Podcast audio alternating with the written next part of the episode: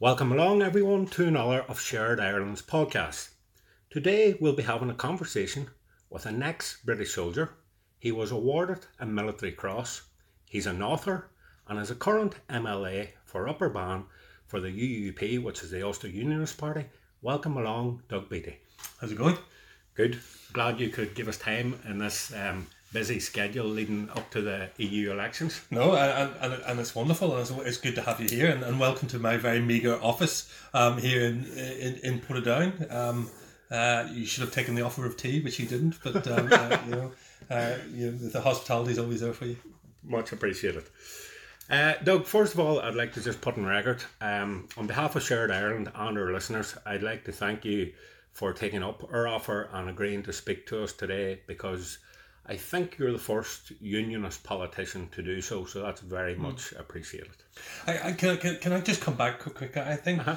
I, I think uh, I mean there's there's two things I always say. One is that we have to respect difference. We, we are different people, and and respecting difference is what's incredibly important. The other thing is we have to talk. We have to talk to each other. We have to explain um, why we are different, what is different about us, and, and where we stand. And if we if we stop talking then we can only entrench ourselves into positions, and, and that's not good. So that's why um, I, am more than happy to have you here. I wish I could have had you here earlier than today, but there never seems to be the right time. So, no, so I, am I'm looking forward to this. No, as you say, and from, from our point of view in a shared Ireland, that's our motto as well. While we'll never agree on everything, at least if we can be adults and have a conversation, it's always a pragmatic way to go about things. Doug, for anyone that maybe doesn't know you, which I don't think there'll be that many, in fairness, but could you tell us a little bit about your early years and what it was like for you growing up? Well, I, I mean, I'm, I'm the son of a soldier. My, my father was in the Royal uh, Ulster Rifles. Um, uh, and as such, I, I spent a lot of the time uh, on the road with my father, travelling around the world as a, as a young boy. Uh, he left the military when I was 10, uh, and we returned to Northern Ireland at the age of 10 um, uh, to Portadown, uh, to the middle of the Troubles, which I, I, have to say I was shielded from up until the age of 10. What what, what year are we talking about here? Well, we're talking about 1975. 75, okay. Yeah, um, so I was shielded from what was going on up until that time. Yeah. I, I, I literally did not, and I'm, I'm being absolutely serious here, did not know what a Catholic was. I did not know what a Protestant was. I did not know what the IRA was about. I did not know uh, what other paramilitary groupings it was. I did not understand the, the, the, the conflict. So I, I was very naive. The, the, the innocence of youth. Yeah, yeah I, I was a na- naive um, 10 year old. But I've got to say, my, my naivety um, was taken away very, very quickly. My, my uncle Samuel, who was the, the one of my youngest uncles, who, who um, used to come and, and visit us a lot,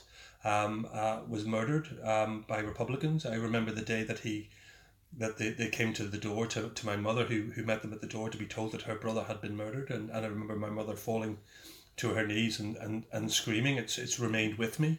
Um, so so I, I was touched very quickly by um, what we call the troubles. Mm-hmm. um, the pub just up from where I was living and I was in a working class estate in, in Edgarstown um, was then blown up as well. So I, it, it came very close to, to our to our door. And, and of course, the, the workers' strikes in the 70s um, were very real to me uh, when I was going to school. you know, I, I was from a working class family. Uh, there were six of us in the family. We lived in a three bedroom house, you know, two parents, six children, and a dog called Johnny. You know, mm-hmm. it, it, was cramped. Um, and, and, you know, we, we, we got on with life as it was, and then people married, and, and then people left. And then my mother died when I was very young, uh, at the age of 15. Um, uh, I was left in the house with my father uh, alone. My father then turned to, to alcohol in his grief, and, and I don't blame him for that. But it, it, it destroyed a lot of the innocence again of my of my youth as a as a fifteen year old. Uh, I got myself in trouble with the the police. Um, uh, and because my father was a soldier, and, and soldiers have a tendency to be authoritarian in their, in their nature, they're not as loving as many people would would, would imagine. I'm, and I'm really generalizing here. I, I guess it's the sign of the times of what it was like in in the seventies and the sixties for for men. But but I, I never had that great loving relationship with my father. But we came from this military family, and my brothers had already joined the, the army, and I didn't want to join the military, but having got myself in trouble with the police at the age of sixteen. Um, I left school with, with no educational qualifications not whatsoever, so no O levels, no A levels, no GCSEs, um, or CSEs or whatever they were called, and then Yeah. I can't remember. So I left at sixteen with nothing, and uh, and then I, I joined the military, uh, and my military career started at the age of of sixteen. Uh, and and has carried on um, uh, unbroken pretty much ever ever since. You're still a reservist, is that? And I'm, I'm still a reservist now, so I'm now on 37 years uh, and counting, um, having joined the army as a, as a 16 year old and uh, initially guarded Rudolf Hess as a 17 year old, right. uh, having guarded the, the cruise missiles uh, as, a, as an 18 year old uh, in Greenham Common. I, I, my career, you know, went on to service around the world and I progressed through the ranks to become the highest rank of an enlisted soldier, which was a regimental sergeant major uh, where I served in Iraq and, and Bosnia and, and various other places around the world. Uh, and then I was commissioned to the rank of, of, of captain. And uh, I left at the rank of captain regular service and joined the reserves. Um, and I've now recently been been um, picked up for promotion to the rank of uh, of major. and I and I say that you know all because I still have no educational qualifications, so I Yeah, still got absolutely nothing. And, and apart from what the military has taught me, and I Yeah. know many people will have a, a singular narrative about the military, but the military has given me everything that I have to today, and I'm very very thankful for that. That's not to say it's all been good. There's been Yeah. lots of bad, but uh, it's certainly been a positive. so it's it's become an extension of your family, I suppose. it, it, it, it certainly has, and, and it, it's given me very wide arcs, left and right of arcs. So I, I view things very, very differently. And if I go back to saying to you at 10 years old, I didn't know what a Catholic and a Protestant was, um, that was a, a naivety, some would say, but actually it's stayed with me now that I, I don't care if somebody, what religion somebody is. It, does, it doesn't register with me. you look on the person first, and everything else is Well, I, not I, relevant. I, I, I, guess that's absolutely absolutely true. I, I, do look at the person. I, I religion has, has never been a huge factor within my life. I've never been a, a massive churchgoer.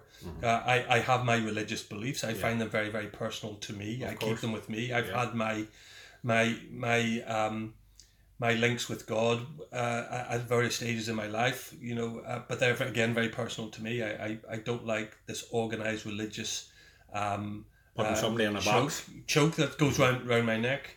So, but I- but I thank my father for that. So at the very start, where I'm saying, you know, the, the, what- he wasn't a very loving man, and, and my father never ever hugged me and never told me that I remember that he that he loved me until um, uh, days before he he passed away with throat cancer.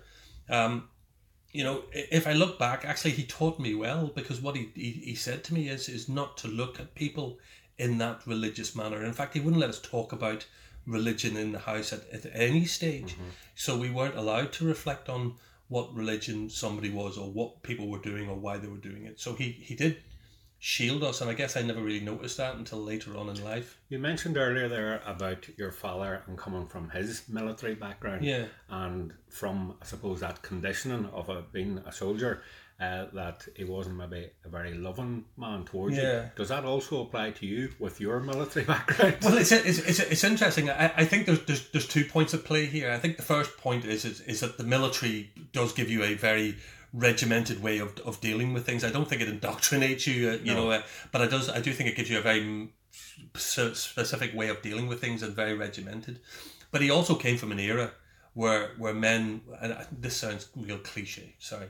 But men were men, where, where, where men didn't talk about their feelings. it was they that didn't, generation. yeah, it's a generational thing, and they and they didn't show their feelings. You know, there, there was no uh, overt feelings of, of, of love. In, in, and I'm not I'm generalizing, of course, but, but that's very different for me um, because I absolutely noticed that in, in my youth and noticed it when I was a young man and when I became a young father.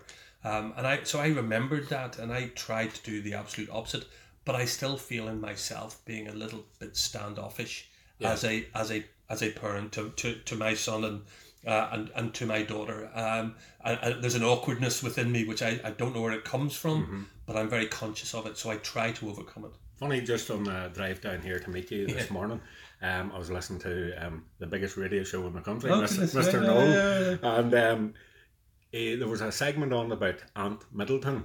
Um, I think he's an ex SAS soldier and he's all Yeah. over TV now and Yeah, yeah. written books and whatnot. And the reason why he was on the Nolan show or the subject was because he has told his 10 year old son not to cry and show emotion in public. So basically, he's saying, man up.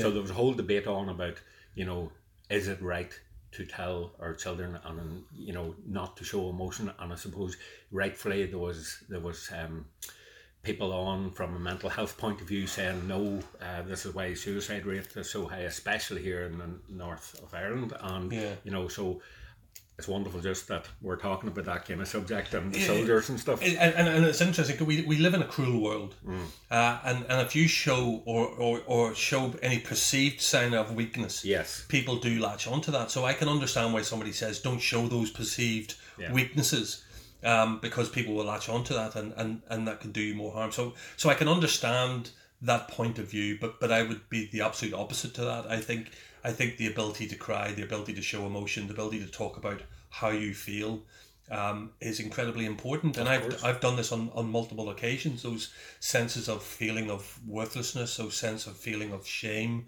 Yeah. um, uh, of loneliness of isolation.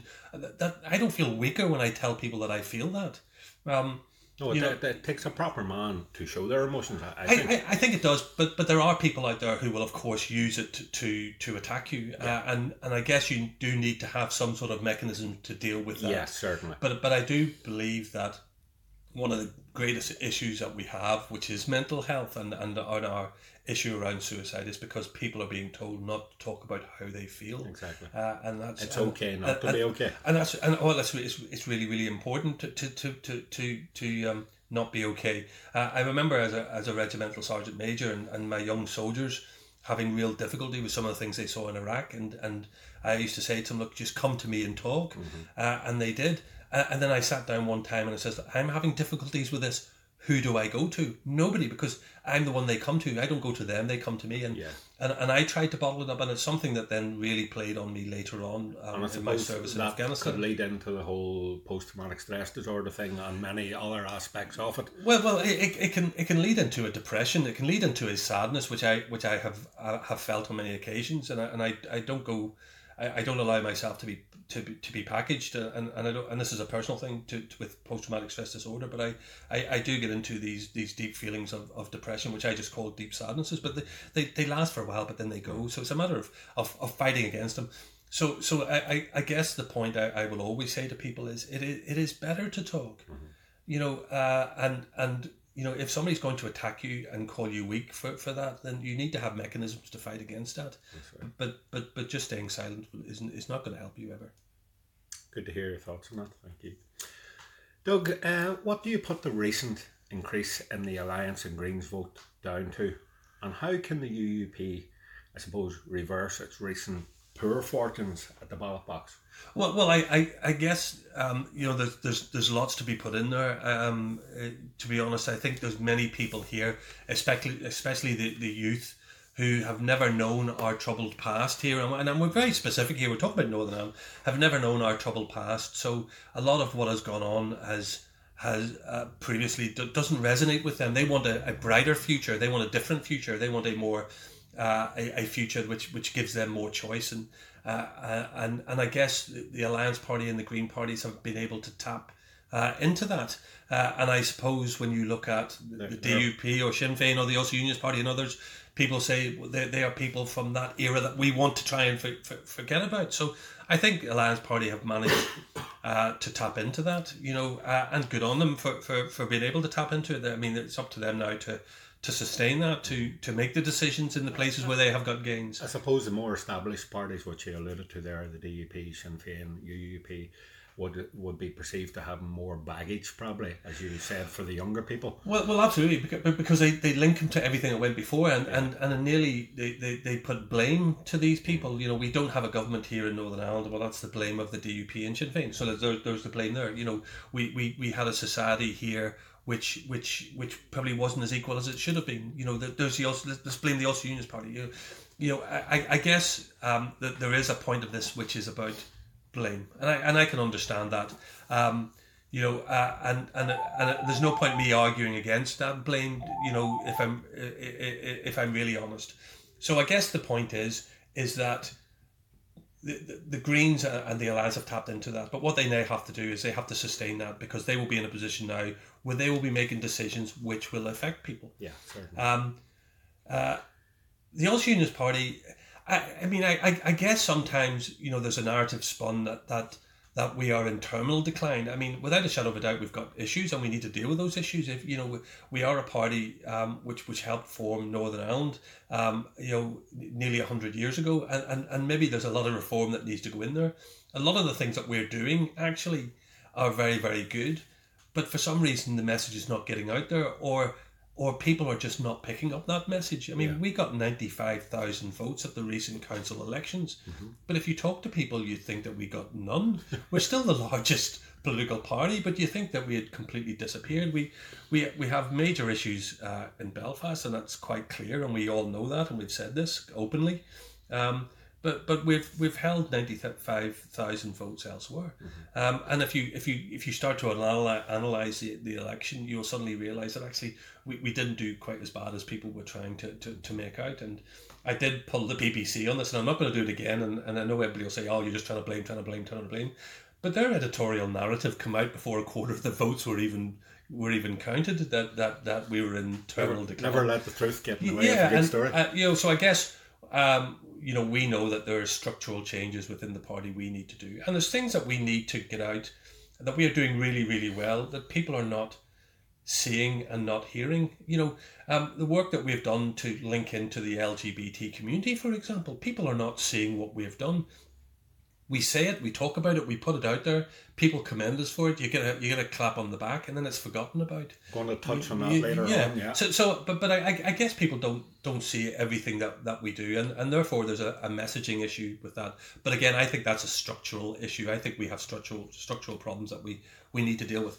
That does not take now me saying this doesn't take it away from from from a Alliance or from the Greens. That's not saying well no. they only gained because we did badly. No, quite the opposite. They they had they had a message to sell, and they got people Mm-hmm. out there to, to, to, to buy that, and that, and that's that's good work on their behalf. And you mentioned just uh, during the course of your response there that maybe society wasn't as equal as it should be. Yeah. I think I've quoted you accurately there.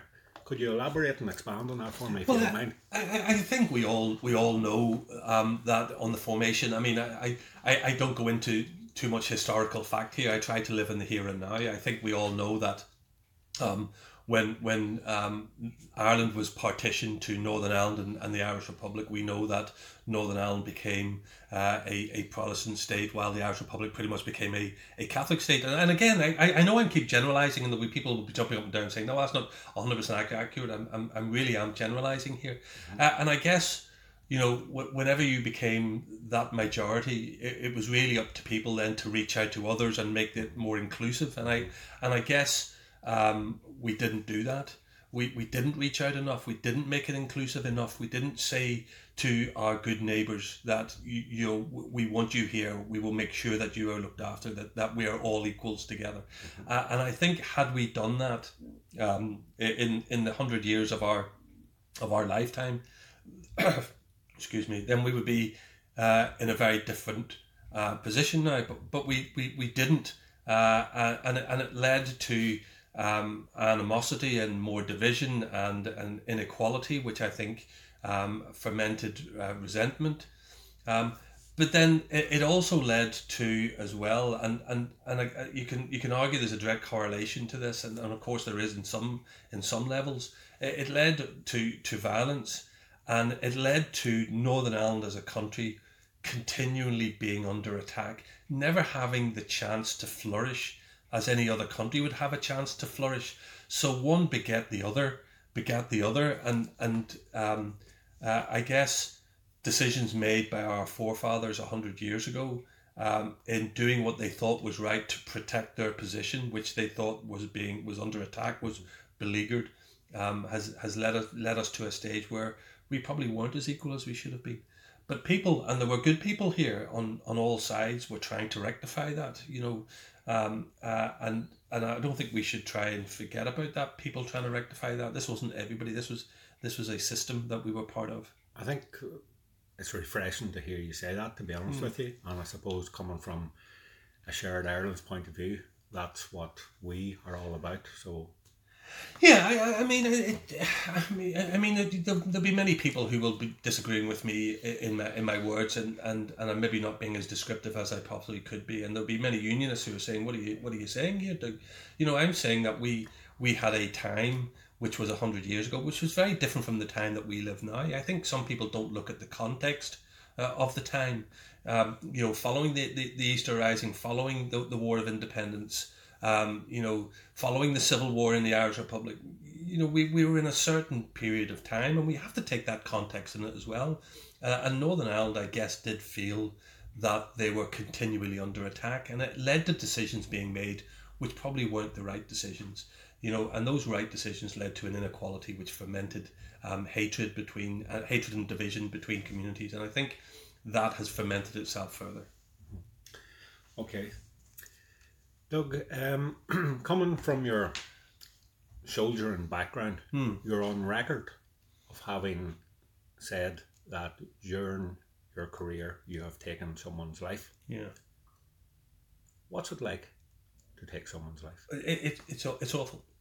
It is it is truly awful. It is it is the worst thing you can possibly uh, imagine. There, there'll be people who will say um, with a degree of bravado that uh, it's not. It's just you do it, and it's your job, and, and you move on. And and yes, uh, at that time when when you have to do it, it, it is, you know, uh, and you do move on.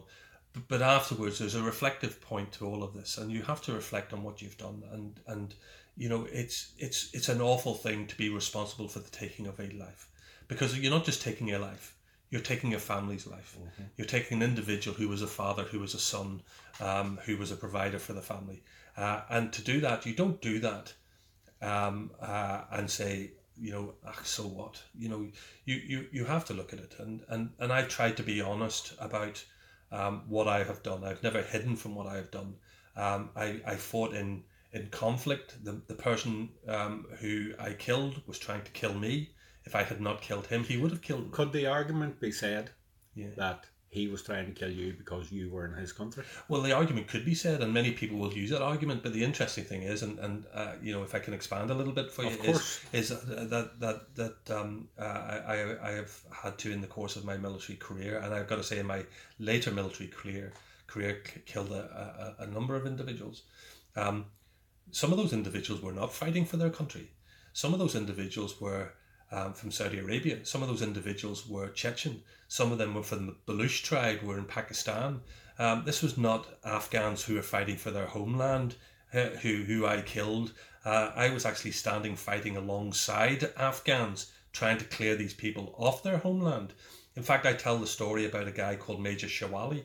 Uh, and Major Shawali was an Afghan policeman um, who saved my life on a number of occasions. And I mean literally saved my life. I don't mean he gave me a glass of water when I was thirsty. I'm talking about a man who, an Afghan, who lay on top of me when grenades were exploding above my head um, to protect me. Um, uh, and I tell the story about Major Shawali, an Afghan who I fought beside to get rid of these people. Um, who would hold me back and say to me that Beattie, your job is not to fight, your job is to help me fight, mm. to clear these people from my land. Uh, and Major Shawali was, was, was killed while working alongside me, um, trying to kill these people off his land, this Afghan clearing these people off his land. Uh, and Major Shawali still remains for me the bravest, most noblest man that I've ever known in my life, an Afghan. And so, therefore, I do resent sometimes, and I get it a lot when people say to me that, that I was killing people who were just there fighting for their land. These people were not fighting for their land. These people were there on somebody else's land. These people were there absolutely repressing the people of Afghanistan. Uh, and the lawful government of Afghanistan were the ones who were trying to get rid of them, and they were the ones I was trying to help. So, so I, I argue that point absolutely, uh, and I will continue to argue that point. As I will argue, the point is that the person that I killed was trying to kill me, and and uh, and um, and I, I came close to it on, on, on many many occasions where they, they would have killed me. Um, but that doesn't stop me reflecting on what I did that doesn't stop me thinking and saying, you know, this was a, a, truly awful thing that I did, and I did some really, really awful things in the course of my of my career fighting an enemy and, and killing an enemy. There's there's no decent way to kill somebody. No, you know, there's no quick way. It's horrible. It's brutal. It's disgusting. It's disgraceful, and it lives with me still. The faces of those people who I killed up close lives with me still. The faces of my friends who died beside me live with me um, still. So it's a it's a it's a real issue for me. It's a motive issue for me. Uh, I do talk about it as much as I possibly can to try and get people to understand. But as we go back to you know this business of is it right to talk? You know, of course it is. People use it as a method to attack me, uh, and and you, you will have seen that on multiple occasions people have attacked me on, on social media and other media um, for for being honest and talking and, and, and showing exactly what I what I feel. But but you know that won't stop me. I just need mechanisms to deal with that. But if they're going to take what I'm talking about to help me and help others understand the, the real problems and uh, and dilemmas soldiers face, then that's up to them. I suppose just sticking with this theme for a wee minute. Doug, and I appreciate, by the way, your honesty and openness Yes. Uh, again, it's refreshing. Um, I suppose, you know, the way I would look at soldiers and governments enlisting soldiers, um, like the old song in Vietnam, the average age of a soldier was 19. So young men with a lot of testosterone running through them and, you know, need a cause and, you know, would be willing to do anything. And I suppose where I'm going with this, now that you're an older man in life, Yeah. have does that change maybe how you would perceive war and killing and taking someone's life considering that we all probably only spend 80 90 years on this planet Yeah. is anything really worth it Well, well, the reality is, uh, I can only give you my experiences, and, and as a as a twenty five year old man, uh, as a soldier, you know, I, I, I wanted nothing more than to to fight in a, in a in a war. You know, I've been trained for war. I want to go and fight in a war, uh, and I never got really got the, the proper chance to fight in in a proper conflict until I was forty. You know, um, I'd been involved in other other um, other conflicts around the world, but but not one where I was actually physically fighting for my life and killing and, and, and, and the rest of it. You know, and and and having done that, I reflect and I say that uh, as a soldier, um, I hate war as much as a fireman hates fire. You know, uh, I, I, I would never want anybody to have to go to war again. I would want nobody to ever have to do what I had to do. Um, uh, I, I wish I'd never had to do it. It is is the reality. But but armies exist. Uh, the reasons for armies um, will always exist, so they will always be there. It's just a it's it's it's a it's a reality. Um, you know, uh, so I I guess uh, there's a real dilemma as as as looking at the the young man um, uh, and and trying to give advice to that young man now that I'm 53, 54 years of age, and saying to that 25 year old who was desperate to fight in a war and say to him, actually, you don't. You don't want to be involved. You don't realize that the human carnage that you're going to leave behind, and you will not realize that the human um, carnage you're going to leave within yourself. So I, I guess that the advice there would be don't be so eager to be involved in these things. You know, so you're right. As, as young as young men, and is mostly young men, I, I have to say there there is a lot of testosterone, which which makes them want to go and do these sort of things. Um, I, I guess when you do it, and you start to reflect when you're a father, when you're a grandfather, and you reflect on the carnage, you, you certainly have a different point of view. just sticking with the soldier theme but um, we'll get off your personal one okay. your journey what's your take on these soldiers that are going to be prosecuted or not going to be prosecuted due to their actions here uh, in this country Right. uh, Okay. So so I've been I've been clear on on on, on multiple occasions, and, and it's as simple as this: nobody is above the law. Um, we No- all nobody. nobody's above the law. Be, be you a soldier, be you a policeman, uh, be you a terrorist, be you a member of the public, um, be you a politician. Nobody is above the law. So the law must run its its, its course. so that's a starting point Yeah, it, Yeah. It, it, it, it, it absolutely has to. I, I think there's deeper problems with all of this, of course, is that um, for all that was done wrong, for looking at the leadership um, of the British military, looking at the, the politicians in the UK government who made policies, looking at those people in the higher echelons of the terrorist organisations, all of them seem to have got away with this. And it has all been diluted down to the young private soldier who, in the heat of the moment, had to make a decision and he made the wrong decision.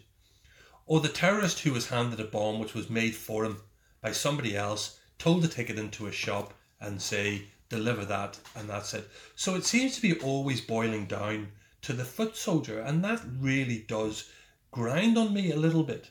That the people who directed all of this seem to have got away, while the guy on the on at the at the very lowest rung seems to be carrying the can for it. Now, people will argue, well, they had a choice. That guy had a choice about taking that bomb into the the, the, the, the, the, the, the shop. Yes, that soldier had a choice about joining the army.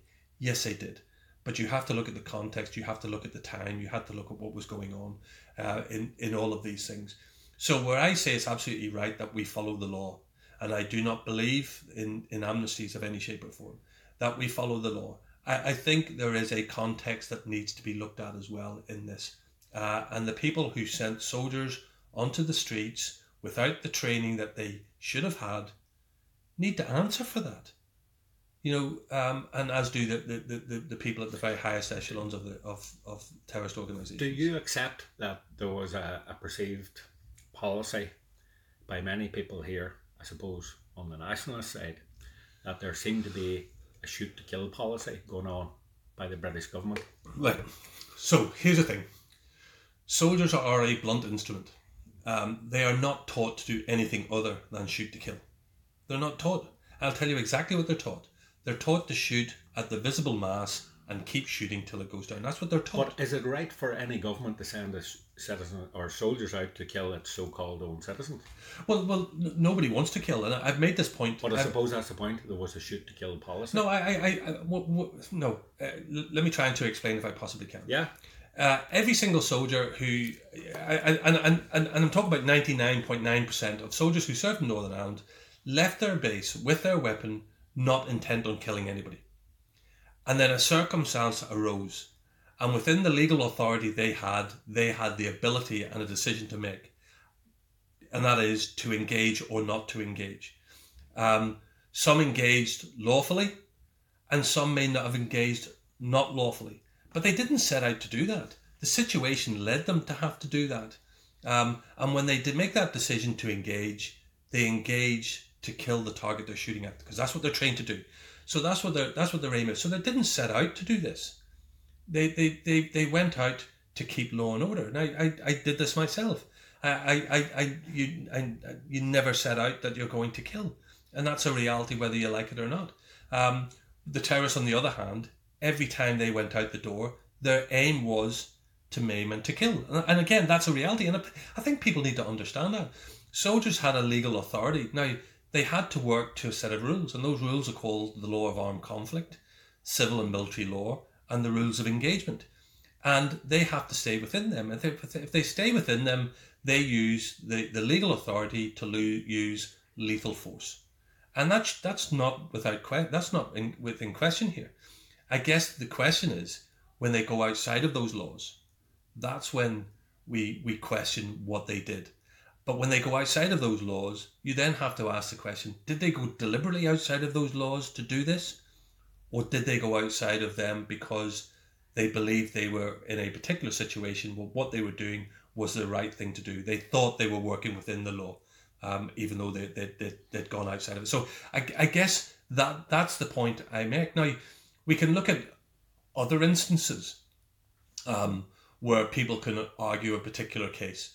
So we can look at the instance, for example, of Loughgall, uh, and we can argue the case about Loughgall and say, well, you could have taken these people prisoner. You, you know, you if you are faced with a with a heavily armed organization, heavily armed organization, um, high velocity weapons, um, with an e- extreme penetration power, and also with improvised explosive devices, as a soldier, your aim is to stop them, and you stop them by using legal th- force. Um, uh, you know, so so I, I I suppose the point I'm making is is that soldiers didn't go out to kill, but circumstances led them to. And and listen, I suppose we could speak for course we can, literally yeah, yeah. years about it.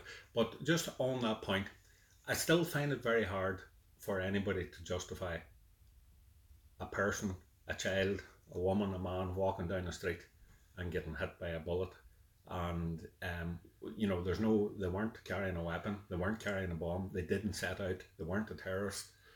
No, no, and, and, and I and I wouldn't justify that. Why why would anybody justify that? I I, I guess Uh, I mean, if, if, if, a, if a woman, if a child, if a if a man, uh, an innocent individual is walking down the street and they are aimed at, targeted, shot, and killed, well, that's, that's, that's not justifiable. And cases like that must be looked at, they must be reviewed, and there must be evidence put across to see what the case is. Uh, if it was a ricochet, uh, if it was firing at somebody else and, and, and the bullet struck somebody else, all of this has to be taken into account. But that's not justified. And, and, at no stage am I saying that is justified. Um, in the same way, burning people alive in a in a in a hotel is not justified. A very deliberate act, though. I've got to say, this was a deliberate act. So I guess what the point that I'm making is that you have to take the context of everything that was happening at that particular time. Yeah. Now, uh, you know, we can argue, and again, there'll be people who will absolutely disagree with me, and of course they'll disagree with me. Uh, and and uh, you know, I said at the very start that we, we all have opinions and, and we have differences, and it's important to talk about those differences. But I just happen to know, absolutely happen to know, that over ninety nine percent of soldiers who left their base with weapons and legal authority to use those weapons did not do so and had no intention uh, of doing so. Those who did use them would have believed that they were working within the law because of the circumstances put in front of them. Uh, you know, I, I, I believe that. Why do I believe that? Well, I believe that because I have spent 37 years in the military and I know what I've been trained at. Uh, I was also one of the instructors who sent soldiers to Northern Ireland. So I was part of the Northern Ireland training advisory team for units coming to Northern Ireland, uh, and I know what they were trained to do. The biggest issue we had with the military was in the early days of the conflict the early 70s, the whole of the 70s, the early 80s. And I fundamentally believe there was an issue there with the, the, the, the Ministry of Defence's training regime for those soldiers being sent here. I do not think they fully understood the geopolitical situation that they were being put into. Uh, and also, it was a pretty horrific time in the 70s, if, and I think we all know that. Yeah, okay. Can we, as a society, move forward, Doug, before our past is sorted out? Namely, being the victims, their families, dealing with legacy issues. And I suppose it links into the Good Friday Agreement. Um, mm. You know, was there proper mechanisms, if any, set up to deal with this massive issue? We, we, we, we are never going to move on as a society until we deal with legacy, whatever way, way we deal with legacy. And there will, there will always be issues in regards to, to, to legacy, I suppose um, because it's being passed on and it's being it's being passed on to, to, to family members. So it's not a case of we're just going to wait until they all die out because they won't because it's being it's being passed on. Um, uh, and we can't ignore. Do you think is there a sense of that? Just sorry for interrupting you, by the yeah. way. That maybe from certain quarters we'll wait them out here. Well, I, I, I think people will believe that that you know the the victims and the survivors will will, will die off and and the whole problem will go away, but but it simply doesn't go away. There's know. always a new generation. There's, there's always a, a, new generation who's been traumatized from it. I said at the very start of this that my uncle Samuel was murdered by Republican terrorists. I've never classed myself as a, a victim or survivor, but I'm quite within my rights to turn around and say that was my uncle. It affected yeah. my family, Absolutely. so I would be in my rights to do that. So and I would be in my rights to pass it on to my son, and he could pass on to his son, and, and think. So I guess that carries on, and I, and I guess we we have a sense of talking about um, you know, three thousand six hundred odd deaths in Northern Ireland due to the due to the troubles, but we don't have a sense of talking about the forty thousand that were injured. Yeah. We don't get a sense of talking about the society that was mentally damaged by our conflict. Yeah. I think, you know, if we're just talking about fatalities, then then then you could do something to deal with that, but you can't do something to deal with the total harm of, of what's happened here in Northern Ireland. Uh, and, and indeed, what has created this deep division between between societies here in, in Northern Ireland and this absolute lack of trust. Uh, there are people who do not trust me because I was a British soldier. They will not trust me. It doesn't matter what I say. It doesn't matter how conciliatory I will be. They will never trust me. I understand that. I can't trust Sinn Féin. You know, it doesn't matter what they say to me. I cannot trust them. Um, and, and my reasons for never trusting them is because they promoted and they condoned and they championed the butchering of men, women, and children here in Northern Ireland. Somebody will say the exact same about me, you know. so, and, and that's the point about I, I and I respect them saying about me, but they have to respect how I'm telling people about what I feel about about Sinn Féin, uh, and and and that's not going to go away. You know, but we can't just ignore these people. We cannot bring in something that says we're just going to ignore you, that that that we're going to throw some money in your direction and ignore the hurt and the harm that that, that, that was put in front of you. Uh, I, I, we can't do that as a society. We need to come up with something, a mechanism that looks at that. And that includes the 40,000 people who were injured. There are people who were burned. There were people who are blind. There's people who have lost limbs. Their family members who had to care for them for their whole lives and their lives were destroyed because of it, who we have ignored. We have literally ignored them. And even ignoring them even today in 2019, we're ignoring them today. Did we look at this in depth at the Belfast Agreement? I believe the Belfast Agreement um, uh, was to stop us killing ourselves. The Belfast Agreement was always to stop us killing ourselves. Uh, and in that, it worked. It worked in that regard. But what we didn't do was the follow up to it. Yeah. We sort of sat back on our laurels uh, and we allowed it just to be this overarching document that we all had to live our lives by without looking at it being amended and put back to the people. Even if you take the degree of direct rule, you know, uh, after afterwards and then moving into the new era from 2006, 2007 with the DUP and Sinn Féin, the reality is all five parties should have within five years of the Belfast Agreement all got back together again and come up with the next step. Yeah. And that next step needed to be put to the people. Mm-hmm. You know, so I, I, I guess, um, you know, if, if somebody was saying to me, Doug, okay, well, that was then, this is now, what do you do? Well, I would say, well, here's what we do. We go all the way back to the Belfast Agreement and we say that's our starting point. And then using that as our starting point and get rid of all of the other um, two party agreements, uh, using that as our starting point, get the five parties together again and agree on the next step and then put it to the people Yeah. and let the people vote on it again because we are not going to get out of this mess unless the people vote us out of this mess you know uh, and right now we're being sectarianized uh, every single year that this goes on Okay, thank you for that answer. Uh, I suppose we thought about our name, yeah Shared Ireland, long and hard before we went public with it. Our vision is to have a shared space on this island for everyone, equal rights for everyone, and to engage with everyone. yeah How can we bring this situation about, Doug? And what steps are required to create a truly shared Ireland? Well, here's here's the interesting thing: i- is we can all look at what a shared Ireland is, uh, and we can give our opinion. So I, I'm looking at this as a, as a shared island of Ireland, uh, and therefore it's being shared. It's being shared between two countries. Northern Ireland is one, uh, and the Irish Republic, Ireland, is, is the other country. Uh, and to be a truly shared I- I- Ireland, then we have to accept that we are two countries uh, on on one island. Now, that's not fitting into what you're talking about, of course, but but it's absolutely what what what, what I am because um, Ireland is is is my good neighbour. Um, I, I- enjoy calling myself Irish. Um, I absolutely see Gaelic games, the Shamrock, Guinness, um, the, the Irish, the Irish Language Act, you know, Irish dancing as all of part of my identity. But so is the sash, and so is the Union flag, and so is God Save the Queen, and uh, you know, and so is Ulster Rugby. You know, so so all of these things make up my identity, and identity is a is a complex thing. But I suppose what what where I'm coming from in in, in this is, uh, you know, I'm a unionist. You know, I, I believe that Northern Ireland as a country has the right to exist, and it has a right to be part of the United Kingdom because that's what we chose to be. Um, but that does not stop us being good neighbours. That doesn't stop us sharing a lot of things which we all have in, in common. You know, so um, we can have a shared Ireland, but that shared Ireland is two two separate jurisdictions on one island. Um, and I think the sooner people allow that to happen and work for that to be something which is a positive, the better. Because it's better for all of us who are here, for people to, to give Northern Ireland a chance. And I said this earlier Northern Ireland has never been given a chance to reach its full potential. Somebody has always held it back.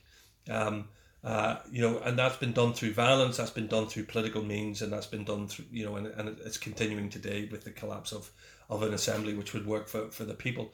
You know, but we have the chance for Northern Ireland to be a great small country, and people aren't giving it that chance. But at the same time, we have the ability then to link into Ireland, to our good neighbours, with all our shared identities.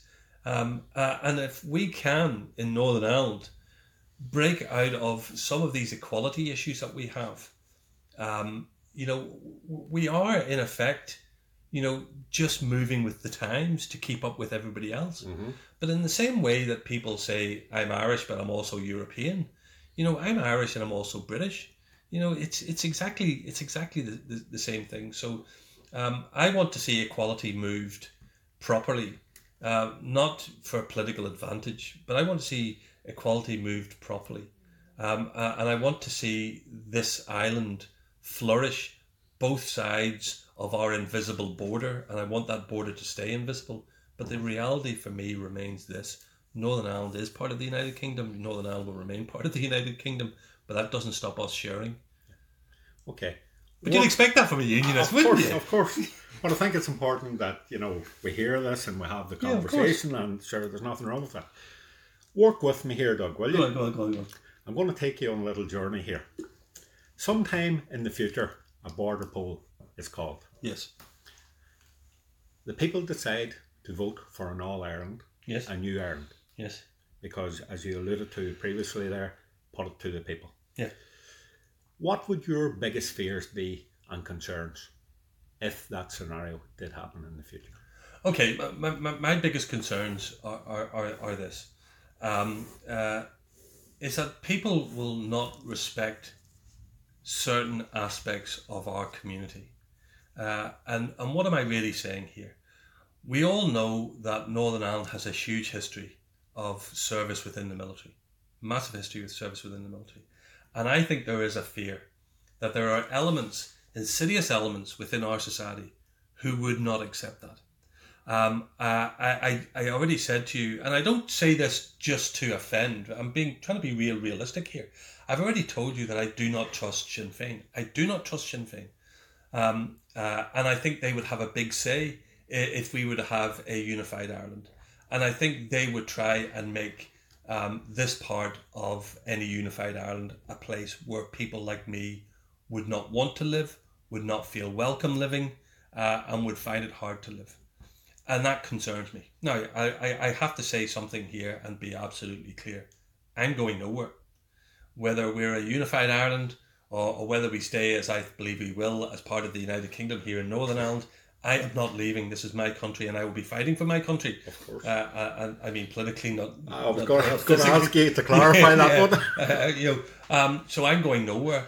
But there is a fear that, that, that these people will will will not make it a place which is welcoming for me. Now, there will be people out there who say, "Well, that's what you did to us in the in the 30s and 40s and 50s and 60s," Uh, and I'll say, "Right, but that wasn't me. I wasn't living then. I didn't do it. That's a sign of the times back then. I'm talking about the here and now."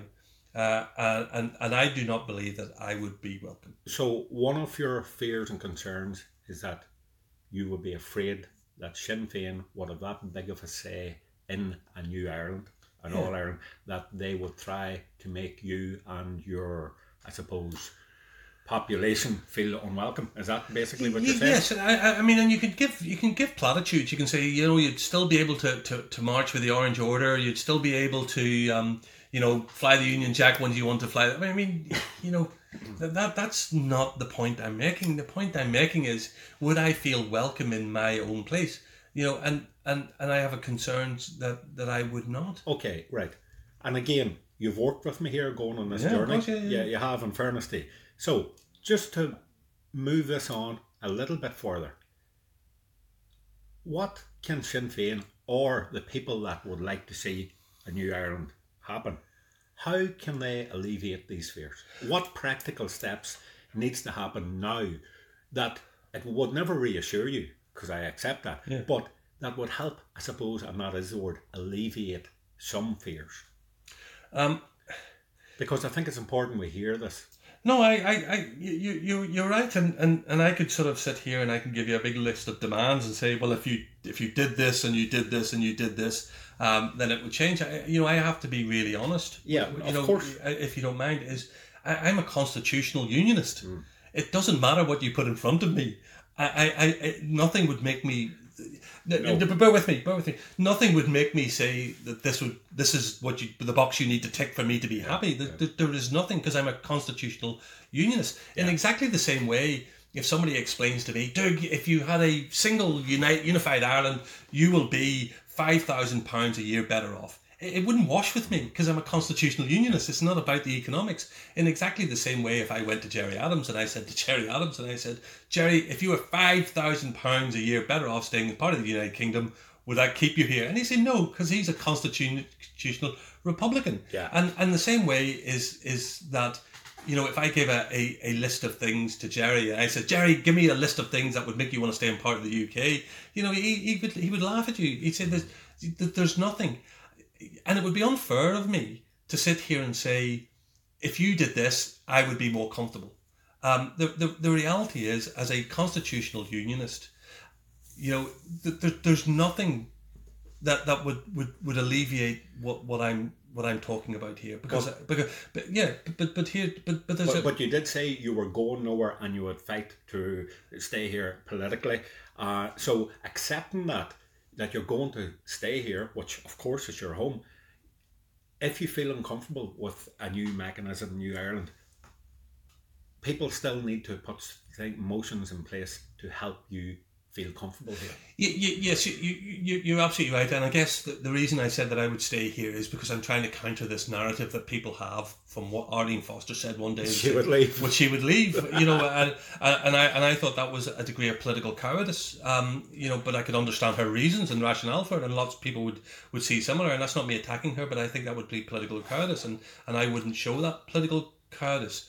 Um, I, I'm, uh, but I'm also constitutionally minded you know, and and if there was a border poll, then you know, in the same way that I, as a Remainer on Brexit, and I voted Remain, accepted um, the the the the, um, the the the constitutional vote to leave, and I have done, then I would accept the constitutional um, vote if if there was a border poll, I, and, and I would accept.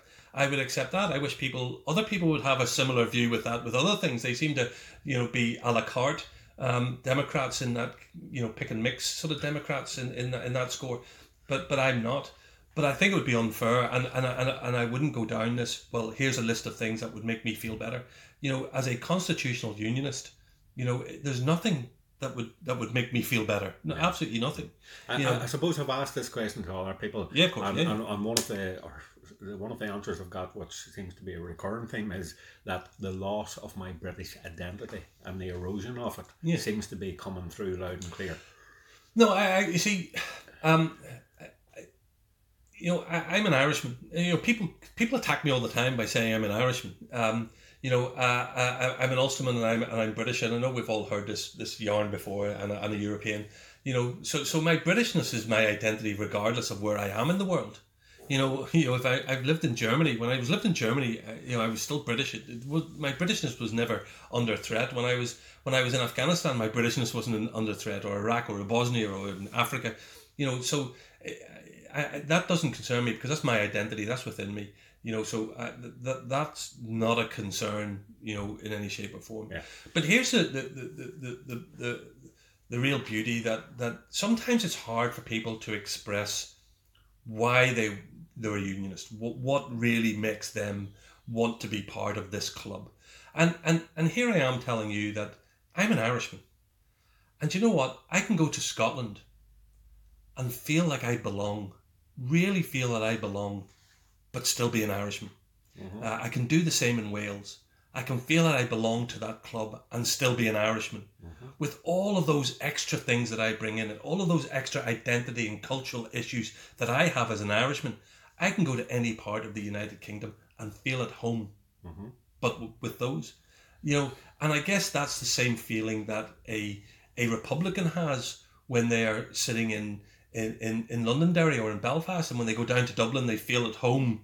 You know, it's it's it's that sense that that I guess that it's really hard to explain to people um, what makes them such a, a, a strong unionist, and, and people sometimes label me label me as a as a liberal unionist. There's no such a thing as a liberal unionist. You're either a unionist or you're not.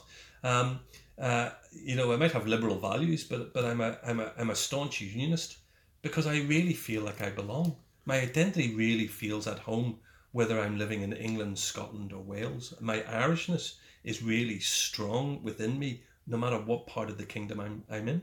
Very good. Because you worked with me so nicely, Doug, Yeah, yeah, on, yeah, on, on that little journey we Yeah, you on, wouldn't drink my tea. They didn't trust me. That's what it is. I'm going to now give you the opportunity to explain the benefits of staying within the Union, especially if Britain does leave the 27 member trading bloc known as the EU. Tell me the benefits of not having a New Ireland border poll. Why should we stay where we are? Well, th- th- this this comes down to this comes down to um, my, my identity. This comes down to where I belong. This comes down to something that is so ingrained in me that um, it, it could never be taken away from me. It could never be destroyed from me.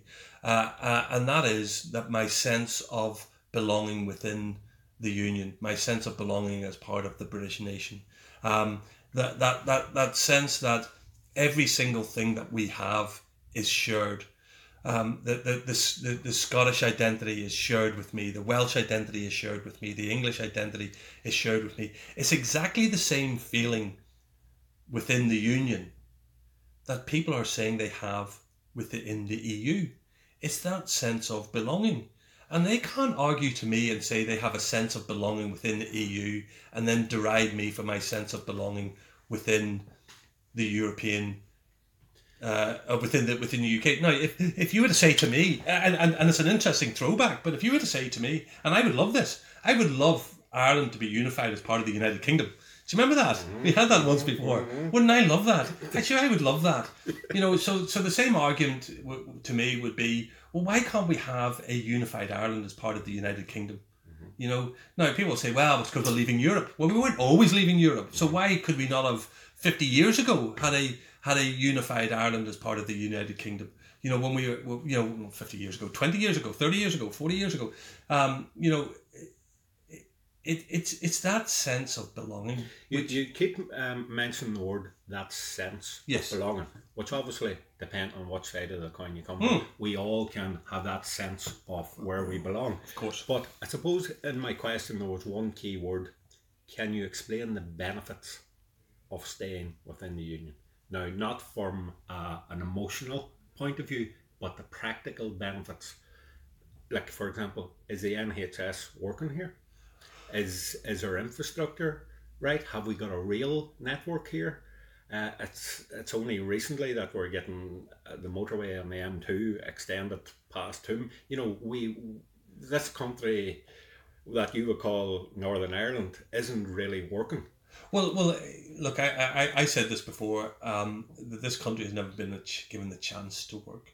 We have never been given the opportunity to work. We have never had a, a any time where we're stabilized enough to be able to move forward in the modern era. Now, I appreciate, you know, in the in the thirties and forties and the fifties, and we had a chance to do things, and we probably didn't do it. well. I'm talking about the modern era. I'm talking about here and now and today. Exactly, yeah. I'm not talking about fifty or sixty or seventy years Yeah. ago. Here and now, we have not had the ability to to have the chance to improve what we have here, to look at things and change them. But if There but are if- many if- things here if, to If you look to, as you would call them, our neighbours in Ireland, Yeah, um, you know, the infrastructure, the road network, um, everything about it is, to be quite honest, light years ahead of here. Well, uh, well, well parts of parts parts of it are, and, and, and parts of it are are, are not. Uh, you know, their their their health service in parts works very very well, and other parts doesn't doesn't work very very well. And ours and ours uh, has a has a fundamental problem in regards to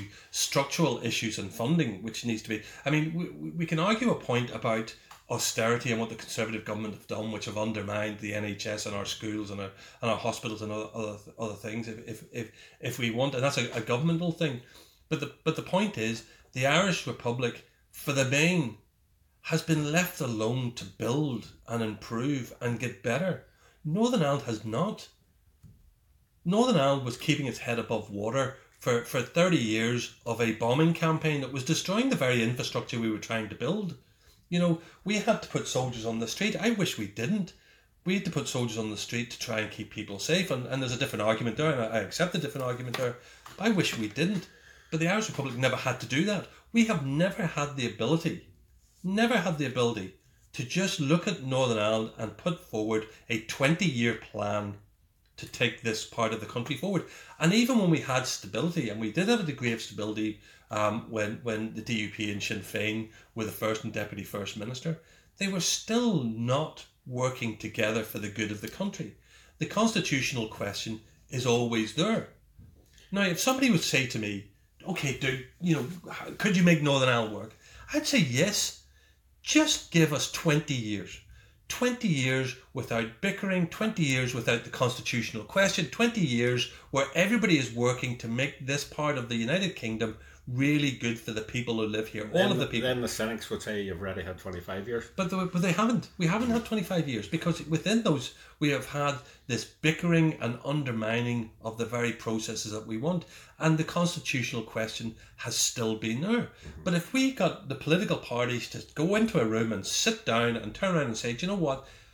We're just going to give the people of Northern Ireland this 20 years just let them have a chance to improve our infrastructure, improve the life of the people without this constitutional question continually hanging over our head so that people are, are, are getting in their bunkers and behind their sandbags and everything they do are trying to fight for a, a unified Ireland or to stay in the United Kingdom. Just take that away for 20 years, you would see real progress in Northern Ireland. We've never had it. Purely on a practical point of view. now, taking emotion out of this. I know, okay? I know. Yeah. Um, would one of everything and streamline things. For example, one police force, one health service, one education service. Does that practically, now I'm saying taking emotion out of it because on both sides we can all give that argument and I appreciate yeah. that. But does it not seem like a logical thing to do? Well, well, well it, it can be a logical thing to do, um, but the integration between the, the NHS and the health service down in the Irish Republic uh, can link together more and more anyway, as good neighbours should do. We're already doing it with, with some heart services. You know, um, I just spoke yesterday about um, uh, postmortems for children where we're sending them to England. Why? Why can't they send to our nearest neighbour in, in Ireland? There are things that can uh, integrate. Police forces, no, because we're two different jurisdictions and, and will always remain two different jurisdictions. But please remember, there are people in, in government now who want to introduce a third police force, you know, a, a, a constituted third police force to look solely at legacy, but with the powers of a police force. So, so you know, this is why I'm saying we've never had an opportunity uh, as a segment of the United Kingdom to progress without somebody trying to undermine us. And all I, I, I do, and I plead for this because, you know, the Irish Republic is my good neighbours. Um, nationalists are, are, are, my friends uh, and good neighbours. Republicans are my friends and good neighbours. You know, apart from Sinn Féin. Well, I, I don't trust Sinn Féin because they, they, they still support what the IRA did, and that's, that's a reality, and, and, and I won't until they denounce what they did. Uh, I never will. I am one of these people who say it is absolutely right and proper to have an aspiration to have a unified Ireland. It's right and proper, but it's not right to kill somebody to achieve it you know, so that blood sacrifice doesn't wash with me. Uh, and I'm also the same to say that it's right and proper to be in Northern Ireland and want to remain part of the United Kingdom, but it's not all right to kill somebody to do that.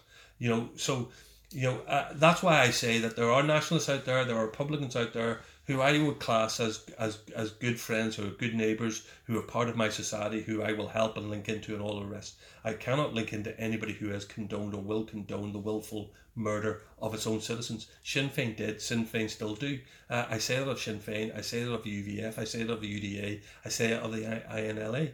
You know, um, I, I just cannot accept that.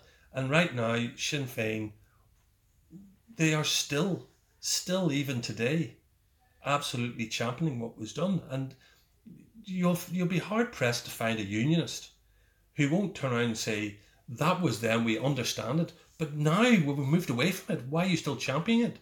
That they, they will look at them and say that they, they, they could have much to do with them. Okay. Accepting that we're all on a journey, Doug, and our once strong held views, I suppose, can change. You are on record saying the UUP wouldn't sign a petition of concern to block same sex marriage in the future. Yes. That has been a, a kind of like a, a, change in circumstances from the Ulster Unionist Party's point of view. It, it, it, it has and it hasn't, and I guess um, I, I'm giving an interpretation as well here. So let, let me make it absolutely clear. Yes. we we have a we have a conscience issue uh, uh, uh, on same sex marriage. So that that is, you are allowed as an individual, as an individual, not as a party, to decide whether you support that or you do not support it. The party does not have does not have a say on this. So as a party, the party will not sign a petition of concern. It's as simple as that. Uh, as individuals, we will all make our decisions based on our own conscience. Now, uh, I, I'm not break of confidence by saying that I would imagine that about five of the ten so far would be in favour of same-sex marriage. Uh, I think society is moving. I think it's right to have same-sex marriage. Um, you know, it, it is a totem for um, lots of rights issues that's going on here in, in, in Northern Ireland. But I have to say, it is not the only issue with the LGBT community. You know, mental health is probably a bigger issue than same sex marriage, but same sex marriage is that totem. And the Ulster Unionist Party ha, have been clear, and we are working towards an LGBT um, policy document and strategy. Uh, we have worked a lot with the LGBT community to try and understand the problems that they have. And even Robin Swann, who is against same sex marriage and has been clear about that and very honest, I think, has been also equally honest to say that that doesn't stop us working with the LGBT uh, community. Um, LGBT plus community, and there's other letters to add to that. I just I lose I lose it. LGBT is, is I think that's a safe one. We'll stick with that. Yeah, yeah. Um, so so even Robin is is quite clear that we will work with them and we will make sure that society is better for them and helps them in, in everything that they need. The same sex marriage is something I guess affects an individual. It affects an individual because of their religious beliefs, because of their family makeup, because of what they believe society is all about. There's lots of things which give people a reason to support or not support something. You know, um, and I don't think we should denigrate somebody's view if they don't support what we support. I don't think we should denigrate them. I think the problem for me is when somebody blocks a democratic process, mm-hmm. and that is where it's absolutely wrong. So if we in an assembly vote to, to, to have something and somebody then undemocratically blocks that. That is where the issue is for me. Yeah. The Ulster Unionist Party, in, in my part, have done this absolutely right, and and I don't think we've got a fair shout here sometimes because we have really deep uh, and honest and open discussions within our party about issues around same-sex marriage in the LGBT community, and it's incredibly respectful, um, and it's very open, it's very honest, mm-hmm. um, uh, and we do allow people to, to, to talk about their their, their views. Thanks for that open and honest answer. Yeah. I suppose just again, leading on from that, accepting that everyone's rights should be held and should be looked after. Why does there seem to be an issue around the Irish Language Act? Then? Yeah, uh, and, and, and, and, and here's a, here's an interesting one, and uh, and I hope people can get this because I have said this time and time again, and and yet people um, want to take this in a particular way. So let me okay. make this absolutely clear. Yes. The Irish language enhances our identity and culture.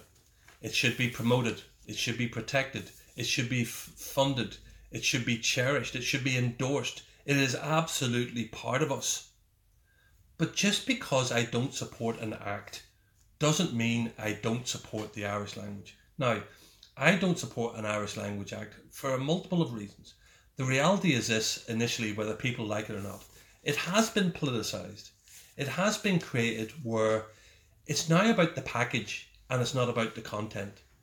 So people now just want the front page to say an Irish Language Act. When you open it up and you look inside, all the other pages are blank. But the front page says Irish Language Act, so they've won something. Whereas I'm saying that we need something around the Irish language. So it's not about the front page saying Irish Language Act. It's about all the subsequent pages about how do we endorse it, promote it, protect it, um, uh, and, and, and, and fund it. So, so it's been politicized far too much. And I also have a deeper concern is that because it's been politicized, it will be used to divide. Now, when we say Irish Language Act, I'm just going to add to this as well. Every time I say Irish Language Act, you can also say Ulster Scots you know, it's one and the same. Of course. So, so I'm saying, so when I say Irish Language Act, also think Ulster Scots.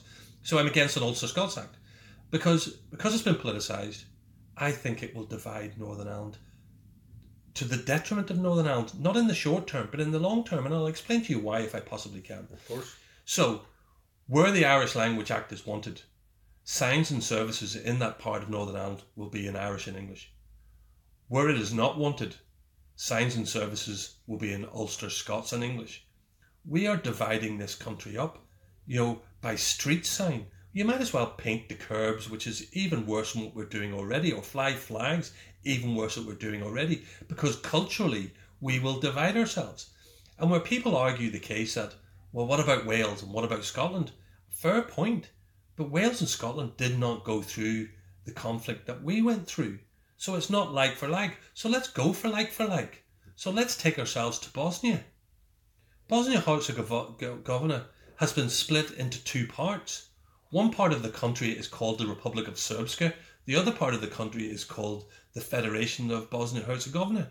One country, two parts, two languages, two commissioners. And if you go to somewhere like Mostar, and I was down in Mostar, you will see two fire brigades. One fire brigade, which will only answer to the um, the, the Serbian side, another fire brigade to the other side. Mm-hmm. So they're, it's slowly dividing. Try Kosovo. Kosovo also has the same problem, and it has a division to the stage now where they're now talking about redrawing the borders uh, of Kosovo.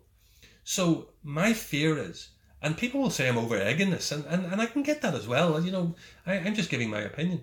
The, the, my fear is that by pushing this, we will divide Northern Ireland even further than we are now. Um, the term balkanizing is, is a fair term to use. I'm not saying it will be exactly the same, but it does create division. You're sitting here in Portadown, you will drive up the centre of Portadown and you will see road signs and services in English and Ulster Scots. Turn right to Garvaghy Road, you will have road signs and services in Irish. It divides this place up instead of bringing it together. But you will accept, I know you will, that nobody has anything to fear from a oh, language. God, no, no, no, and, and, and I don't, and I so, don't fear. So, so I suppose what I really mean by that, or I'm trying to say, is that it will divide society if people's own mindsets let it divide society. You, you, you're absolutely right. The only thing that scares me about um, um, the Irish language is, is that I've tried to speak it a few times and, I, and, I, literally can't get my tongue around it. Uh, you know, so that, that scares me a little bit. But but you're absolutely right. There's nothing to fear from Irish language. It's how or Ulster Scots or Ulster Scots. Yeah. It's how it's being used. Mm. You know, would I be happy if we, as a society, right across Northern Ireland, right across Northern Ireland, all said, I'm happy to have an Irish Language Act. I'm happy to have an Ulster Scots Act. I'm happy to have my street sign trilingual throughout Northern Ireland. And we are all happy to do that. I would love that. I would love that because then we're all doing it. Mm-hmm. But the reality is that's not what we are now. And, and, and, and it has been politicised. And it's been politicised in sometimes in the most awful way. When I've watched and, and, and I've and I've mentioned this, when I watched a, a demonstration for an Irish Language Act, and there's children there who are holding up signs which are saying revolution is a solution. You know, it, it does not fill me full of wanting to, to, to go down this road. But I but I, I tell you what I, I, I, will say. The Líofa grant being taken off it was a disgrace. The renaming of the boat was a disgrace. The Curry My Yoghurt comment was an absolute disgrace. And these people who did that are the people who also have politicized this as well, and they must take an onus of blame to this because they have put us in the position now where we don't have a government, and this is one of the main reasons why we don't. Two weeks ago, I done a podcast interview with Linda Ervine. Yes. Um, East Belfast. Ah, no, Linda, met her. Beside um, is it the Faith Mission complex? Mm-hmm. She's mm-hmm. involved with there. She was telling me some remarkable stuff, and the feedback we've got through our social media um, is remarkable that um, they've opened up an Irish language library now, and in the heart of East Belfast, um, she runs 15 classes a week, and she openly admitted about 80% of the people coming are from a unionist, I suppose, loyalist background. Yeah. And for me, and I suppose our listeners, that was so refreshing to hear that. And I suppose that the work that Linda is doing is she says, I'm an Irish woman, I'm an Ulster woman, but the Irish language is my language too. I have nothing to be afraid of, and why would we not want to speak it? And, and here's the inter- and here's the interesting thing I, I have to say, and um, uh, and, and, and I guess people need to understand this. The Irish language since 1998 has flourished. And if you're telling me how it's flourished into parts of of um, East Belfast to loyalist parts of East Yeah. Belfast, then I'm telling you it's really flourishing. so if it's really flourishing, where is the issue? If it's really doing so well, if people are, if the schools are taking off, if if if groups are speaking it more, if it's becoming something which is so mainstream that actually, you know, it's far better now than it ever was post the Belfast Agreement. Where's the issue? Well, why not just simply then equally back at you? Just put it in legislation. Well, then you can put it in legislation. So how do you package that in legislation so it's not that divisive issue? You, so you, you include the Ulster Scots with it. well, well, well, you, you, a, you know, like a, a quid pro or, quo. or, or, or, or, or you look at you look at other mechanisms where uh, it's protected. Because what we're talking about here is protected. What we're talking about here is stopping those Egypts who did those three things that I said to you, you know, from doing that again. So we're talking about protection. Do we need a standalone Irish Language Act in order to do that? The Irish Republic doesn't have one. They have a Languages Act. And don't forget, we have sign language, which we have to look at as well. Mm-hmm. You know, how do we protect sign language? How do we protect Ulster Scots language? How do we protect other minority languages? As part of the Belfast Agreement, we, we put in mechanisms to protect minority languages. That's why the Irish language is absolutely flourishing here. So what we need to do is put in a protection in legislation. That doesn't mean that, that we have to have a standalone Irish Language Act to protect. So what I would like to do is let it flourish, let it flow, let it be natural in the way it's going, and it's going in a in a in a, in a positive in a positive way. Why destroy that by having a politically motivated Irish standalone Irish Language Act? Well, I tell Linda that you'll be down to see her next week. To I went to see Linda. I went down to see Linda. I went down to see Linda um, last year, early last year, and and she, and, and and she is a real strong um, supporter of the Irish language and, and an Irish Language Act. You know, and I absolutely respect that. And I go back to what I said about this issue at the very start. Just because I don't support the act doesn't mean I don't support the language. Quite the opposite. Doug, originally the UUP, the Ulster Unionist Party, was the leading voice for unionists here. Yes. Why and how have you become dwarfed by the DUP? uh, St Andrews Agreement. The St Andrews Agreement sectarianised what we had here. When we had the Belfast Agreement, which was done, it showed real partnership, um, partnership um, between the parties, even for the election of the first and deputy first minister. But as soon as the as soon as the St Andrews Agreement came in, both the DUP and Sinn Féin made sure that there was a mechanism where the largest party would always be would always be the first minister. And what, there, what used to be the UUP, but the largest party? yeah, you used used used to be, but Yeah, but, and I- I but, but we took we took yeah we did the heavy lifting to stop us killing ourselves. We talked about this, so we did the heavy lifting to stop us killing ourselves, and we signed up to the Belfast Agreement, and there was parts of the Belfast Agreement which were uh, absolutely unsavoury for many many people. I get that absolutely, and we paid that price electorally. And the same could be probably said about the SDLP. And the oh no, of course you can exactly the same for the SDLP. So we did the heavy lifting and we paid the price. But you know what? There are thousands of people alive today because we did that heavy lifting. Um, uh, and and then when the deal at St Andrews was was brokered between the DUP and Sinn Féin, they put mechanisms in which made sure that it would always be a sectarian head count. So now when you talk to people, and I've had direct experience of this, they will say, "Doug, I cannot vote for you. If I don't vote for the DUP, Sinn Féin will get in." That is absolutely how we have sectarianized politics here. Um, but I absolutely accept that the Ulster Unionist Party paid a price for doing that heavy lifting. I remember speaking to my father. I was overseas. I paid. I, I voted by proxy for, for the Belfast Agreement, and, and uh, my father. I, I rang my father and I said, "Dad, what what are you going to do? What is this? What what do you think?" Uh, and and and he's and my dad said to me, Doug, this is there's there's parts of this which are truly awful. There's parts of this that are going to stick in my throat. There's parts of this that I cannot accept, but will have to accept. But you know what? If we don't do this now, we're going to keep killing ourselves, and three thousand will quickly turn into six thousand in twenty years' time. Look at the bigger picture. And he and, and my father saw this as a method of stopping us killing each other, thinking that in the years to come we would have mechanisms that would move it forward. And, and, and, and we never did. The Ulster Unionists have paid the price for that. Uh, you know, at the polls, straight after the Belfast Agreement, which made the DUP the bigger party, and then since then, because of St Andrews, we have sectarianised the voting in here. You asked me at the very start, why has the Alliance and, and the Greens um, taken off? is because they're trying to get away from this sectarianised vote as well. You know, uh, and and Would, would you not consider maybe joining one of them parties? no, Then? no, no, I can't.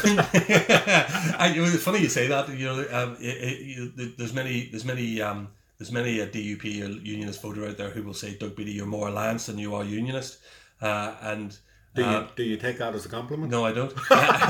and and there's and there's and there's many uh, an alliance and, and Sinn Féin member will say I'm more DUP than I am UUP, which which Do I you, do also you take take that as as a compliment? that's, a, that's another that's, a, that's another insult. Uh, you know, um, you know, I, I, I I'm a unionist. Uh, I'll not change from being an Ulster unionist. You know, um, I I will stay as an Ulster unionist.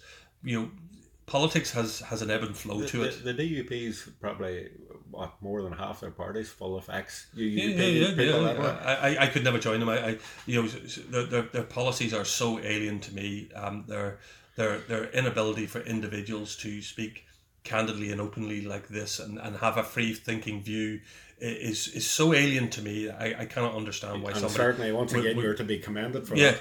but but but the the, the Alliance Party, I, I, I have to say, and, and and I know people will hate me saying this, um, but I, I- think they they are they've moved into a realm of, uh, where they are becoming sneering in many ways at people who have a view. Just because I'm a unionist and I have a strong constitutional opinion on things, it doesn't make me um, sectarian. It doesn't make me anything more than um, a, a, a unionist who, who believes in, in, in the in the union. And there's many things that Alliance I think do right um, but but you know they, they, they don't meet that that box we talked about boxes earlier but they don't meet that box where they will defend what I hold very very important and that is the union Yeah. Yeah. Okay. Tell me this: Will you ever become leader of your party? Have you got them aspirations? There was rumours of it. I think around the time um, Robin was on, or was it Mike? No, whatever Mike ground but, but you know at that stage I think I mean people need to understand I mean I've been a I've been a politician five years two years as a councillor three years as an MLA You're only a child. I'm, I'm a youngster. I'm, I'm, I'm, I'm like I'm on probation here. I'm, I'm, I'm still learning. Um, look, you know, th- there's a reality to this that people d- don't see, and it's not just about who you are and the personality that you are. And people think, well, I like what you're saying as an individual. You have to be able to bring people with you. You have to bring a party with you. Um, uh, um, and when people were asking me to stand whenever Robin stood, you, th- there was no way that I could have brought the party with me. You know, I, uh, and, and and right now you know, I, I do not have that aspiration to be leader. I have that aspiration to support Robin Swann as, as, as strongly as I possibly can. And again, I don't think Robin is always given a fair crack at the whip in regards to this as well. Just because he's got strong Christian values doesn't make him a bad person. Just because he's a member of the Orange Order doesn't make him a bad person. You know, um, if you look at what he has directed, you know, and, and part of that direction, you know, was for me to set up an LGBT working group so we can understand better the very people who who we want to represent. Um, that was that was Robin Swann. When everybody was screaming and shouting because Arlene Foster said she would go to the Pink News events in Stormont, Robin had already accepted that a month previously without fanfare. He took it as a given that he will go to these places. So I think Robin But, Arlene got the headlines. and she got the headlines. I think Robin is is is, is treated uh, unfairly.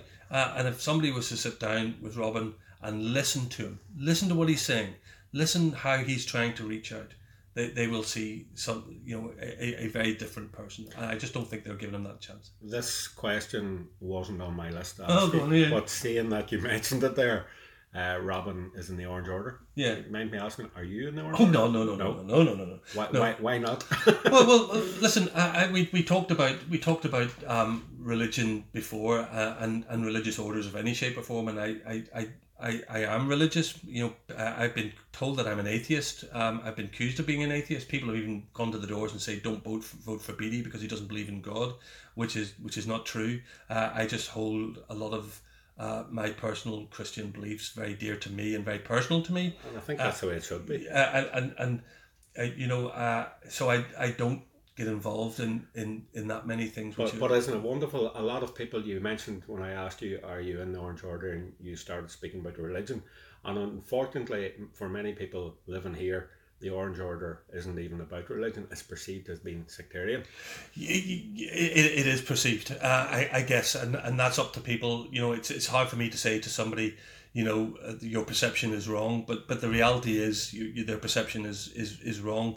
Uh, you know, but but but I but I accept that people have those Um, those they do have those perceptions, but the reality is, no, I'm not part of the Orange Order. I'm not part of the the Black either. Um, uh, I, I I wouldn't. I, you know, it was interesting. Somebody said to me I should join it. You know, um, uh, whenever I was first standing for election, because I would get votes for being part of it, and I said, look, that's really not how I, I work here. You know, I, I stand on on what I believe in. I stand for for truth, um, you know, as best that, I can to, to, to my knowledge. And some of that has cost me votes. The issue of, of abortion reform has cost me votes, but I won't lie about it. The issue of same-sex marriage has cost me votes, but I won't lie about it. You know, I, I'll be very honest. You know, and I wouldn't join the Orange Order or the Black just to secure a vote. I know some people have, but I, but I but I wouldn't do it. You know, um, but you know what? That doesn't stop me um, uh, looking at the Orange Order and thinking there's another part of my identity and culture that I respect, Mhm. and and you know in the same way as I respect the, the Gaelic games as part of my identity and culture as well. And I think that there, there's where people need to be looking at these things. Okay. Who do you admire most, Doug, that isn't from a unionist persuasion and why? And by the way, you're not allowed to say Daniel McCrossan I could have said Daniel. because you already used that once. I, I used to, I used Daniel. so, Um, so you have to come up with somebody different yeah. that isn't from a unionist persuasion. See, Preferably Irish, like. Hey, I'm, I'm, I'm, I'm nearly going to give you an answer now if I keep going like this. Yeah, yeah. Um, do you know it? It, it, it it's interesting. Um, you know, I I I really did admire Leo Varadkar. Um, you know, uh, I, I I liked the, the cut of his jib. I liked the way he held himself. I liked the way he spoke. I liked that real down to earth um, view that, that that that he had. Um, uh, you know, if you take away the whole EU negotiation thing, which is just toxic no matter which way you look at it, and and and and straight away people say, "Oh, you can't admire him because look what's happened with the EU." Uh, I think. I think that they're missing the point that I that, I- that So I you would disagree with uh, John Taylor or Lord Kilclooney, that that Indian? that, well, that's just awful, isn't it? I mean, I mean, look, I, I, I genuinely believe that, that that John comes from that era where you just fire these things out and think that doesn't really have an effect. Well, But when Um, you when you say them on Twitter and social yeah, media, I, I, the whole world sees. Yeah, it, it was it was very wrong um, of, of of John. And, and look, I'm not going to be on this podcast to attack John. No, no, no, no. Sorry, sake- I'm not. for the sake, my I know you. No, I know you're not. I, I- but I'm just saying, I, I, I wouldn't. But, but I, you know, I, I've got to be clear. John, John wasn't right. You know, no, John's not in the Ulster Unionist Party anymore. Of course he was, but he's not now. Um, but but no, it wasn't the, the, the right thing to do. But I do I do like Leo Varadkar. I've met him a few times as well, and and I, I- do like his personality. I, I do like the way he interacts. You know. Um, the, the accent is a little bit grinding, but that's a that's a maybe that's a different conversation to be to be to be had. Um, but but but I do respect him as well. You know, I respect the difficult things that he has taken forward um, in Ireland as well. I mean, I, I think the the referendum of, of on abortion reform showed a real a, a, a real courage because it, it could have went completely differently for him. Yeah. You know, um, so I, I Leo Varadkar, I, I, I, I do respect uh, immensely. Um, uh, you know, he, he, he's done he's done great for his for his country. I think, um, you know, and just take Brexit out of this equation yeah, yeah. completely. But yeah, Leo Varadkar. Okay, good answer. I appreciate we're getting on in time here, and again, thanks for all the time that you've afforded me today. People are going to actually listen to this length of this. Oh, I- but that's the feedback we've been getting is that the longer the podcast, the Yeah. better. Because when they're walking the dog or driving home from work, they can get a proper listen. to. Ah, well, Anyway, uh, tell me this very quickly: Who will win the three EU seats? Uh, yeah, so I think it's kind of for granted or taken for granted that Sinn Féin DUP will win. Sinn Féin will one and, and, and Danny Kennedy will win the third. Danny Um, Kennedy. Yeah, he will. He will absolutely win the third, and he'll win the third for this reason here. Now, I'm saying this on election day. You know, people Yeah, are going to be and, looking and, at. and by the way, this podcast will be released on the count day, which is Sunday, Monday. So we'll see how good your prediction So, is. so, so, so actually, so actually, what you're what you're saying is is um, three weeks from now, people will be dragging this up onto Twitter and saying, "Yeah, look what look what happened here." No, I, Danny Kennedy, I think, will win the seat. Now, now you know, um, Danny, I think there's a number of things about Danny which which um, I think is, a, is is fair to say. If if you were just looking at people to say there is a decent man, there is a really decent man who is able to talk and reach out to people um, and understand their problems, their issues, their counter arguments, then Danny Kennedy would be the man that you would say yes to. He, he's just that really decent human being. Um, uh, but he's also a strategic thinker. He, he can think about the long term. He understands the long term, and he does believe in the democratic process. So Danny, like me, voted Remain. Mm-hmm. But as we've had this discussion, if we believe in the democratic process, and Danny does, then it's right and proper that he says the people spoke. They said to leave. It is my job now to get the best deal possible. Um, uh, and he is clear as I am clear. There will never be a hard border here on, on this island. We'll never go back to that. You know, it, it, it it's, it's never going to happen. So I think Danny will, will get that. It's all about unionists coming out to vote. If the 95,000 came out and voted as they voted for the council election, his first tally would be 95,000. He won't get that, of course, because they won't come out to vote, because unionists are, are notoriously bad for getting out to vote. You know, um, but I still think that, that Danny will, will get enough to, to, to get him across the line. Okay, thanks for that. Listen, I'm going to leave it there because I know your time is very precious. But I had questions written down here. For example, how can we fix the current impasse at Stormont, which will take us a week? Um, another question I was going to ask you, which won't go into, we have an All Ireland rugby team. Is it time to do the same with soccer? And I could go on and on. But Yeah. just to finally wrap it up, Doug, we always ask um, everyone this same question, so it'd be interesting to see who, who what your answer is. Who would you invite to your fictional dinner party? And you can only have three people. And why would you invite these three people? Well, I, I- do you know what? I, I I think uh, I would have. Um, uh, I'm going to give you two names straight away here. Yes. So, so, so Winston Churchill and Nelson Mandela. Okay, Right, and, very and, good. and here, here, here's why. Because I think Winston Churchill was a man, a great visionary, I have to say, but but, but a man who had a very dark past as well. Mm-hmm. Uh, and it would be interesting to see how he thinks the whole empire piece has played out, um, uh, and how it would and how it would affect. Uh, I could just a pen there. Uh, the whole empire piece um, has played out now and today, uh, and, and and and what's the interaction between him uh, and Nelson Mandela? Yes. uh, and how Nelson Mandela um, the, the the the reconciliation uh, of.